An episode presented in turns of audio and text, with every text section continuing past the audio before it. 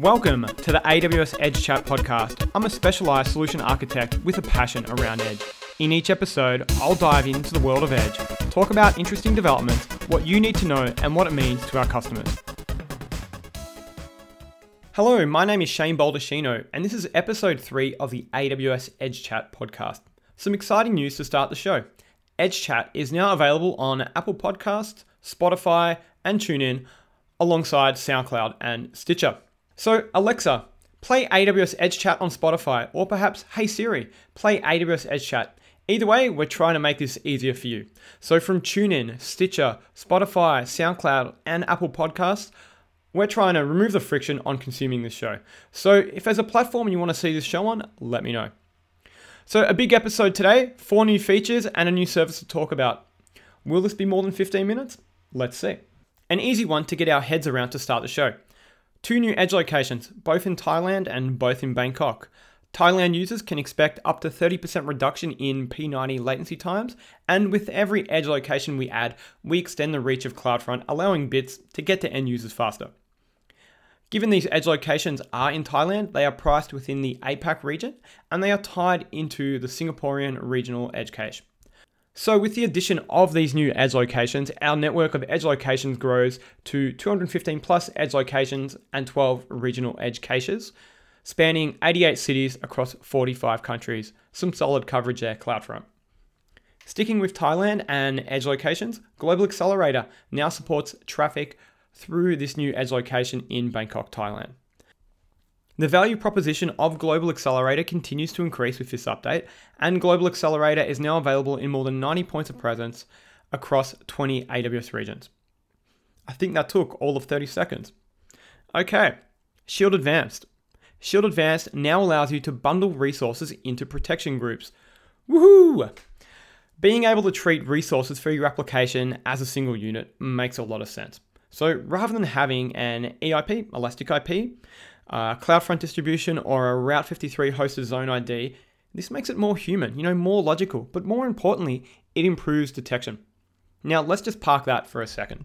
If you are familiar with CloudFormation, it's like a stack that describes your application holistically. You know, your VPC, your compute resources, storage, etc., rather than just a specific resource.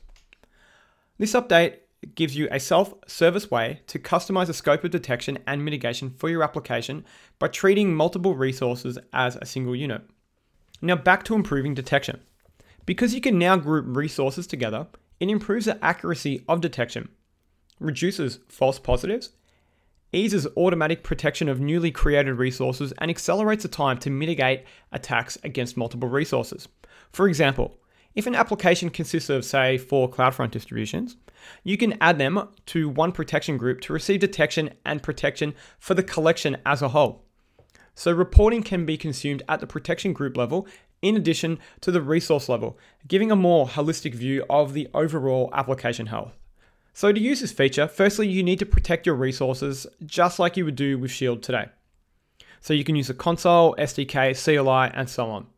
Now, I gave this a test drive in the AWS CLI, so ensure you update to the latest version, 2.14 or above, to use this feature, and it was very straightforward.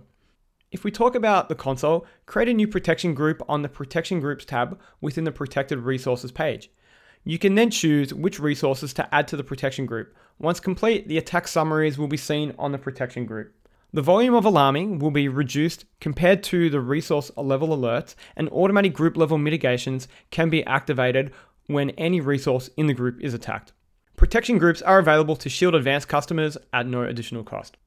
I want to talk now about a blog post that has been released on the AWS security blog titled Automatically Update Security Groups for Amazon CloudFront IP Ranges using AWS Lambda. Now, I'll leave a copy of the URL in the show notes, or you can pop that term into your favorite search engine.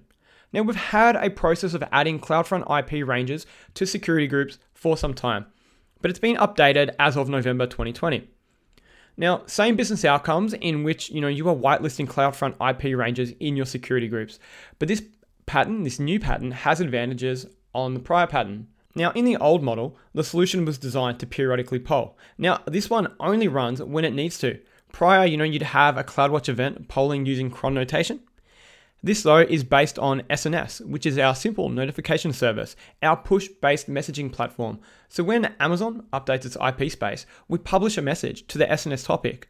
So the SNS topic is Amazon IP space change, which means you know it's only going to run when it needs to. So you can lower the operational cost whilst reducing the time between Amazon publishing new IP ranges and those being applied to security groups. You know, maybe your CloudWatch event, your scheduled CloudWatch event, you know, maybe it runs daily I'm not sure.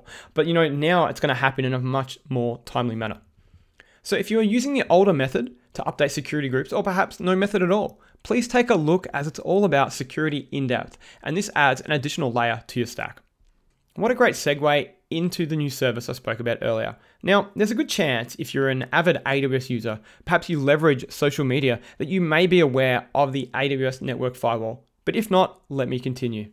So released on November 19th into three regions, that's US East, North Virginia, US West, Oregon, and Europe Ireland.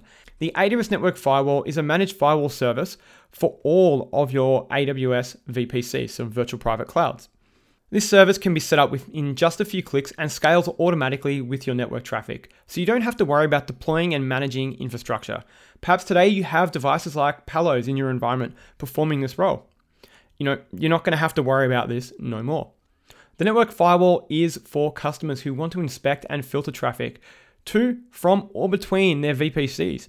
And its flexible rules engine lets you define firewall rules that give you fine grained control over network traffic to enforce policies such as preventing your VPCs from accessing domains using unauthorized protocols. So, you know, no Bitcoin mining. That was a joke in case you missed it. You can also import rules that you've written in common open source rule formats and integrate manage intelligent feeds sourced by AWS partners.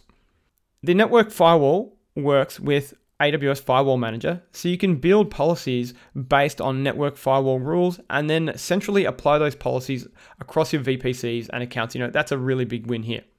So, how does this work, you may ask? Firstly, you need to route traffic symmetrically to the network firewall endpoint. The firewall endpoint is similar to private link VPC interface endpoints. The key difference is the key difference is that it can be a route table target in your VPC. The network firewall endpoint is deployed into a dedicated subnet of a VPC, and we call this subnet an AWS network firewall subnet. Depending on your use case and deployment model, the firewall subnet could either be public or private. For HA and multi AZ deployments, allocate a subnet per availability zone. Makes sense, right? As a best practice, do not use a network firewall subnet to deploy any other services since a network firewall is not able to inspect traffic from sources or destinations within firewall subnet. So a bit of a gotcha to look out for there. Once a network firewall is deployed, you'll see a firewall endpoint in each firewall subnet. As mentioned earlier, the firewall endpoint is similar to an interface endpoint and it shows up as a VPC E-ID in your VPC route table target selection. To have your network traffic inspected by the network firewall, all you need to do is direct traffic to a firewall endpoint using your VPC route tables. So if this tidbit of information I described got your attention, and I hope it did, I encourage you to take a deeper look. So that's a wrap. I hope you found this useful and fun. I had lots of fun putting this together, and thanks for listening. Listeners, keep me honest. Feedback is always welcome. As you know, it will help drive the direction of this show. BAL Shane at Amazon.com. But until next time, bye for now.